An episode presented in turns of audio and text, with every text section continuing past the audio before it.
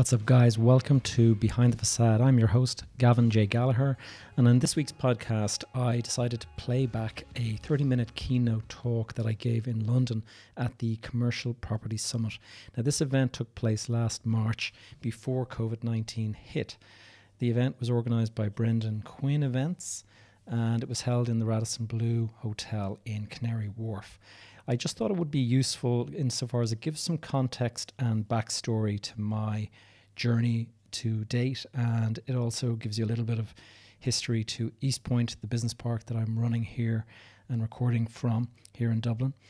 I also cover some of my career ups and downs, and then uh, some of the lessons learnt and the, two, the, the, the do's and don'ts of property as some takeaways.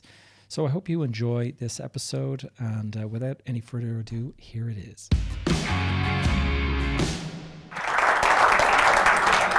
Thanks, everyone. This thing is on. Okay, great. I just want to see if I got this working. Yeah. Okay, so driving trends in office space. I think that was Brendan's uh, heading, and uh, I think it's probably, it sounds like I'm driving trends. It's, it's really trends that are driving office space that I'm here to talk about today. The, the best way to, to get into this is I, I was trying to get a gauge the size of or the, the, the experience of the audience. I've been told that there's some very experienced uh, commercial investors here, and then I've been told that there's some complete beginners here. So I thought I'd start with just a, a show of hands as who's considers themselves experienced, all right, and then kind of beginner, more beginners, all right, so there's more beginners. Well, I've structured it so that there's a, um, a little bit of some lessons really for the beginners. And um, and in fact for the beginners there's a friend of mine showed up today jason greystone. And uh, jason has a great podcast called always free that i'm just plugging for him since he went to the trouble of coming to see me.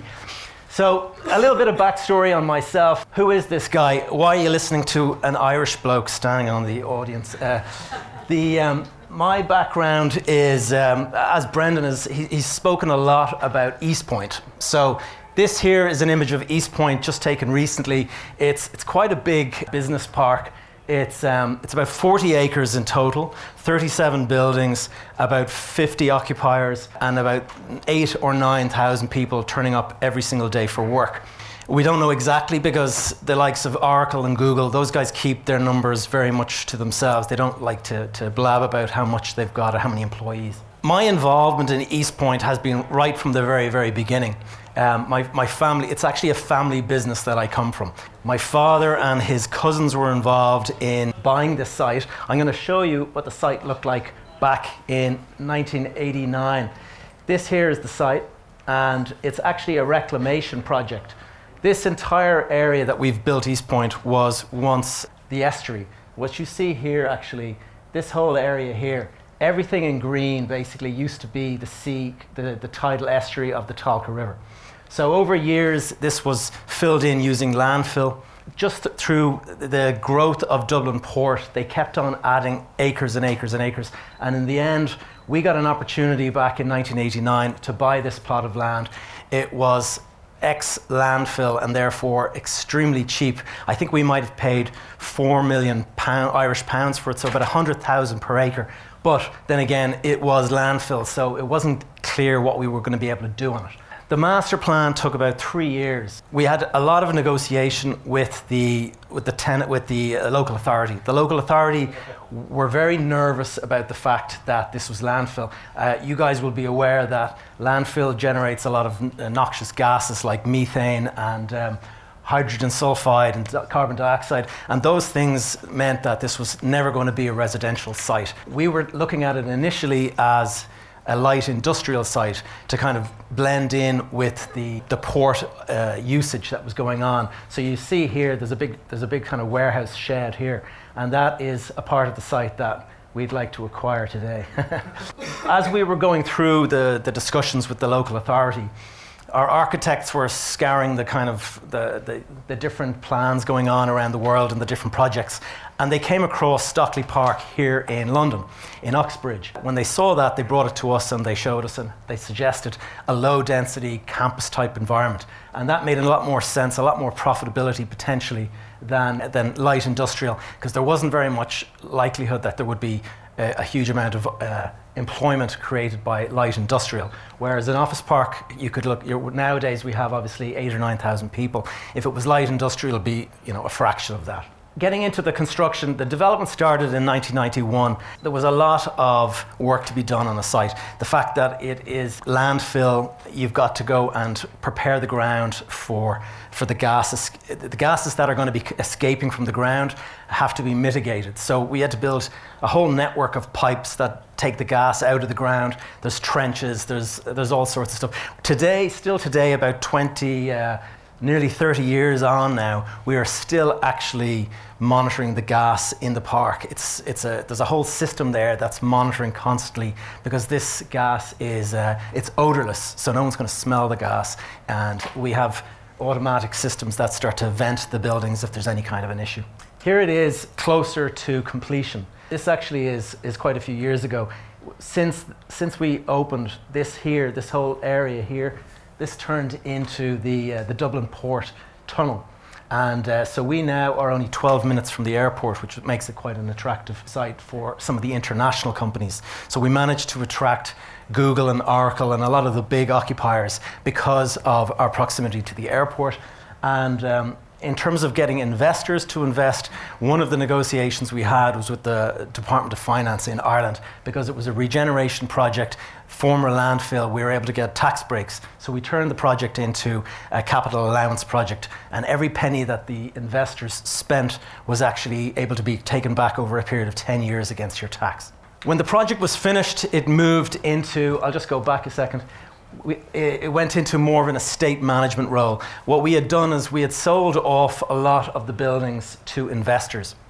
And the investment partnerships were able to take advantage of the tax breaks that were there. So it became more of an estate management role rather than development. And I didn't find that quite so interesting, so I got a little bit detoured over into commercial. So it's been interesting listening to the findings of the guys speaking before me. I got into commercial and I found some of the things that Ranjan has been talking about to be very much the case easy management and all of that. But you've got to be very careful with your tenants because a couple of the buildings that we bought uh, over the years. Actually, um, today, if you were to go buy them, they'd actually be sitting empty because the tenant has since gone bust, and it's very hard to let a building if a tenant has gone bust. Something that was far more profitable was bank branches. This here is a branch in Ranelagh that I bought in a, in a deal with the bank itself, and we replaced it with this building here. So that was, a, that was the start of a, we be, basically became a preferred partner for the bank where we would actually buy some of their buildings off of them and replace them with brand new buildings like the one you see behind. At the time, the bank was starting to offload some of their portfolio. They didn't want to have uh, freehold assets on their books, and so they were offloading those, and it was a good opportunity to step in. I heard somebody talking about 100% finance nowadays not being allowed. Back then, we were getting 110% finance on some of these deals. I, I took another detour, we shall say, and I went to the south of Spain and I came, fell in love with this project here. This is all retail. And at the time when I saw it, I saw the boats and I saw the sunshine, and I just thought, how can this not be the best deal of the century? I'm going to turn it into a sunny Bond Street. I'm going to fill it with Gucci and Armani and all of these different brands, and they'll all come and they'll flock that was a big mistake. I bought it three months before Lehman Brothers collapsed, so timing could be better. We ended up in a situation where, about two years later, after spending two years traveling around the globe, meeting all these different guys, I met the head of uh, Ralph Lauren, and I, I, I, met all these real estate guys for Gucci and Armani and all these guys, and they're all saying, "We'd love to move in. Just give us two and a half million euros so we can fit out our shop, please." And that was the same conversation. Once one went, they all went. And so we ended up with a completely empty thing, which was a little bit of a, a dent in the CV up until that point. So I went to Dubai and I spent a bit of time working with a friend of mine. This here is the construction of the Standard Chartered Bank. It's the headquarters in Dubai. Good friend of mine was quite friendly with the with the real estate team in there, and he managed to convince them to consolidate all of their leases throughout Dubai into one building. And so we got involved in this project together. And here is the topping out ceremony. Us Irish go for very lavish kind of uh, ceremonies, as you can see. And uh, the project actually, that's it there, completed. it's quite a nice uh, project. Before we actually bought the site, we had a fully leased up building, and so that was uh, that was an easy one to do. And it's always down to the relationships that we had. That spurred this. The guys in Standard Chartered were so pleased with how it went that they actually asked us to go to Ghana in West Africa and actually build Standard Chartered headquarters in Africa. That's a project. I went to Ghana. I spent about six months there, but. Um, I didn't stay on because it, it's a difficult place to, to kind of move things along. And back in Dublin, uh, this is around about 2014, 2015. The recession in Dublin was absolutely brutal. Land prices in East Point dropped by 80%. And um, we had some struggles with our banks. Obviously, once you go below 40%, 50%, you're in already in a bit of difficulty. You go to 80%, and, uh, and it takes a real struggle to kind of keep the business afloat. But we managed to do that, and in fact, by bringing in partners that were larger than us and stuff, we were actually able to buy back some of the buildings from the original partnerships we sold to, and we ended up buying buildings at less than the cost that we had constructed them 10 years before that. It was during that period that we actually managed to buy back 16 of our own buildings that we had sold off. It's been a good experience. Today, East Point is um, there's about 50 occupiers, as I mentioned. They're all, most of them are multinationals, and uh, we have Deutsche Bank there, Oracle, Google. Oracle are in seven of our buildings, Google are in six, and uh, so they they're they're a very large presence, and we put a lot of uh, attention into looking after them, making sure that they're very happy with the way we're running the park. We have a, uh, a bus service that brings people to the, to the local train station. We do about 3,500 people a day on that service. We have um, about 2,500 people driving in every day, another 1,000 people cycling in, and then the balance walk or take public transport. I'm in contact with the, uh, the occupiers on a day to day basis, and by by communicating with them so frequently, I've started to see trends that are definitely filtering in. And there, there are things that you see, first of all, with the big guys, and then you see the smaller guys starting to drift in that. And my prediction is that these things will actually become ubiquitous, and we'll all be looking at this before too long. So, the four main trends that I see in the office space the first one is smart, prop tech, innovation, all of that kind of stuff and the second I'm seeing is, is green. But actually, what I'm seeing these days is the, the two go together. So you're seeing smart and green. You're not seeing one or the other. Wellness is another area I'm going to talk about, and then flexible space. So you obviously, most of you will be familiar. This is the, the Bloomberg building here in London. Obviously, a guy that can spend 500 million in four months of a presidential campaign, he can afford whatever he wants to build in central London. This building apparently cost a billion pounds to do. It's the greenest building in the world now. It's, it's hit this level, I think BREEAM 98.6 or something like that. It's, nothing's ever come close to this. Um, uh, well, there's something in, in, in Amsterdam that has come very, very close. This here is the um, Microsoft headquarters in Dublin. And similarly, they've spent a huge amount of money on technology, sensors, some of the stuff that we're seeing IoT sensors. The entire buildings are laced with IoT sensors. Every time you walk into a toilet, the light comes on. It's sending signals back to a database that says that toilet got so many uses today. Then there's other parts of the building that don't get used. They can repurpose them, they can move things around. It's, it's extremely efficient, space efficient. They know exactly how much of the building is getting utilized, how much is not, and it's allowing them to move to an agile workplace where guys are working from home. If, they're, if they decide to come to work today, it'll allocate them a desk while they're in the car on the way in. The role of AI, I really do think uh, artificial intelligence is going to start creeping in in a big way.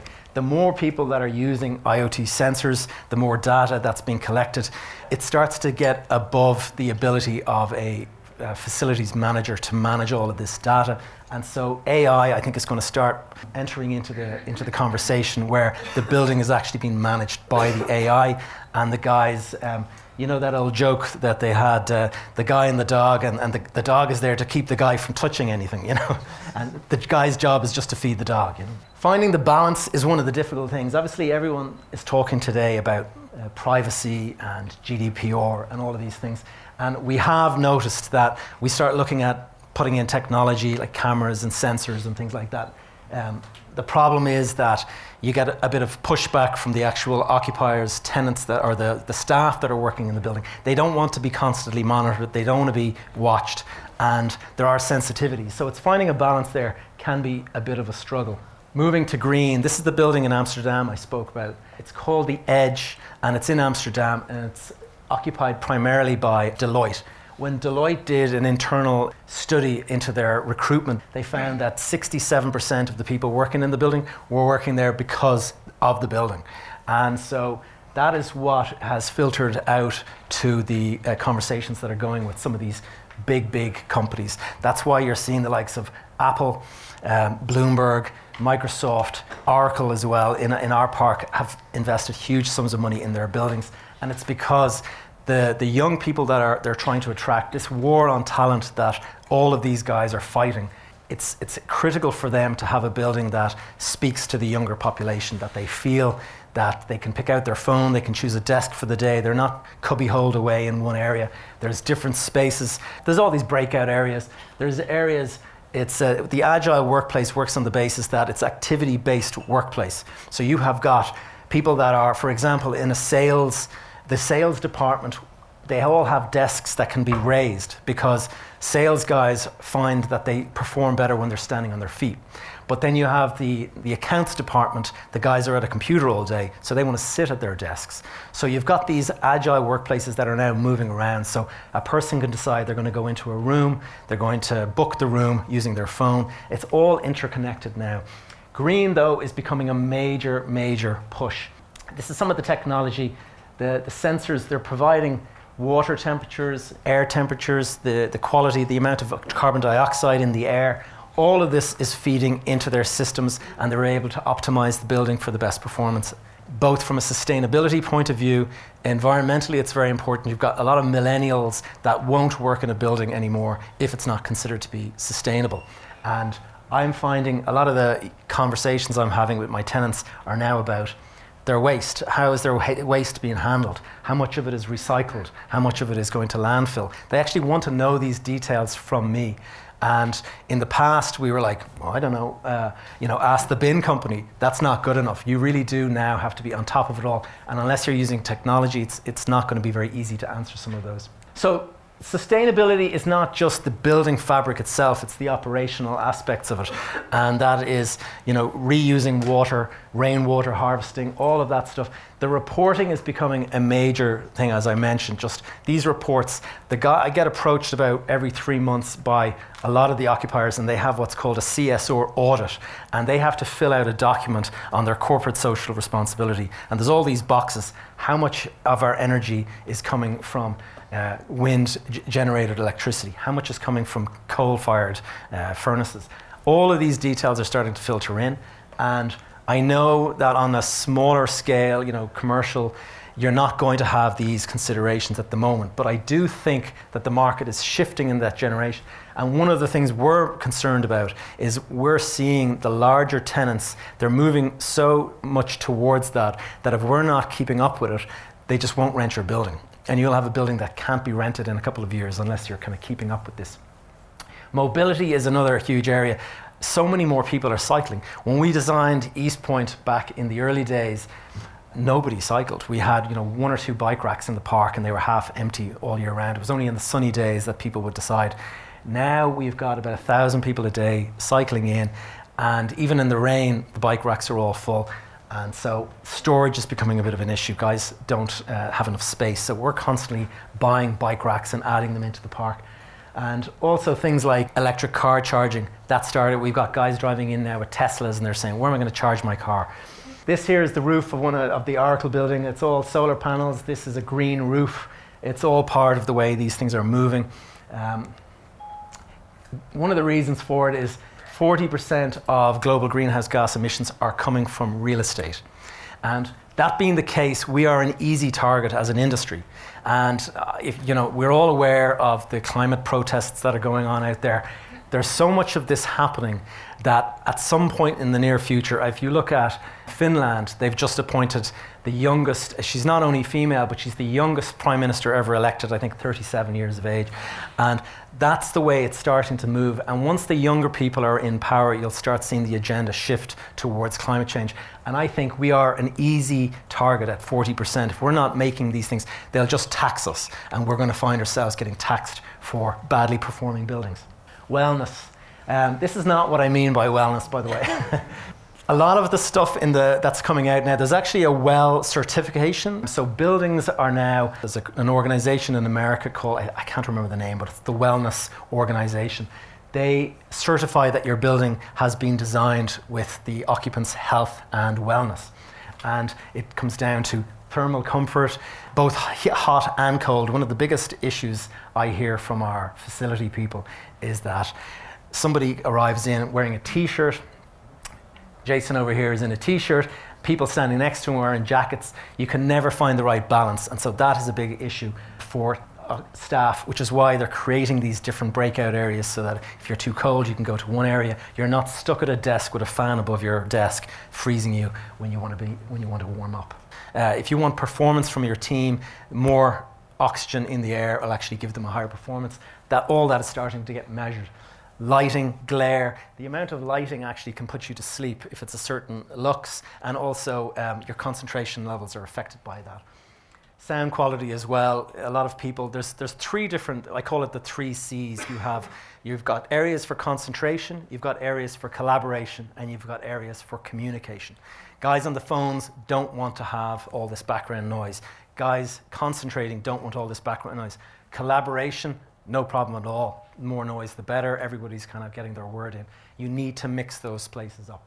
Access to healthy food, you wouldn't have thought it, but nowadays, if you like having your pizza takeaway next door to the building is not uh, a positive any longer. The vegan restaurant is, is what everyone seems to be going for. Natural daylight, another big one. Every, everyone wants to have natural daylight. You're not going to find people sitting in the inner core of the building any longer in-house gym. This is actually the Oracle in-house gym that they built in East Point. Um, it, the building opened just recently, and I mean, this would put a lot of gyms to shame around, uh, around Dublin. And this is exclusively for the use of the, the staff. And they even have a drying room. So the guys that either run or cycle to work can go in, have a shower, and then they can put their sweaty clothes into a drying room, and it's actually it, it's blasting heat all day, so they actually have dry clothes to take home later on. Uh, meditation and yoga. This is another room actually in the Oracle building, and it is specifically for people to do either yoga or meditate. They're actually creating spaces for people to t- take a break, go down and do a little 10 minute meditation. Biophilia, you're going to see more and more of that. It's just the ability to touch and feel the green around you. Access to nature is a major thing now uh, for people's mental health. Flexible space. WeWork in the, mar- in the news for all the wrong reasons in the last couple of months, but they actually got the product market fit really, really well. They found a, uh, a niche everyone was kind of moving out of coffee shops. They wanted to move into something where they could mingle with other people. And that has filtered now out. And even though WeWork might be in trouble, I don't think co working is going anywhere. It's here to stay. What I found in Dublin, and I believe probably London would be the same, is that anything under 5,000 square foot, we are struggling to find tenants for it now. They will just automatically go to a WeWork. And so that is a company up to say 50 staff, they're not even going to talk to us any longer. They're just going to go straight to a WeWork because they can shrink and expand as they need. It's expensive, but they don't have to fit out an office. They don't have to pay for dilapidations at the end of it. Convene is one of the companies in New York. They actually work with landlords to create these flexible spaces. And that's an interesting model rather than WeWork, which kind of goes against you. Uh, Industrious is another. Uh, this is One Windmill Lane in Dublin. It's a lovely space, repurposing an old building. These things are very attractive and very usable. That is the office market. I thought I'd give you a couple of lessons learned, some do's and don'ts that I've picked up over my 25 year career. The three E's ego, emotions, and economy. Don't ever ignore these, okay? This project that turned into a complete disaster for me was primarily because I ignored the three E's. Uh, I fell in love with the project. The emotion got in, way, in the way. I, was, I had people telling me, Are you sure it's going to work?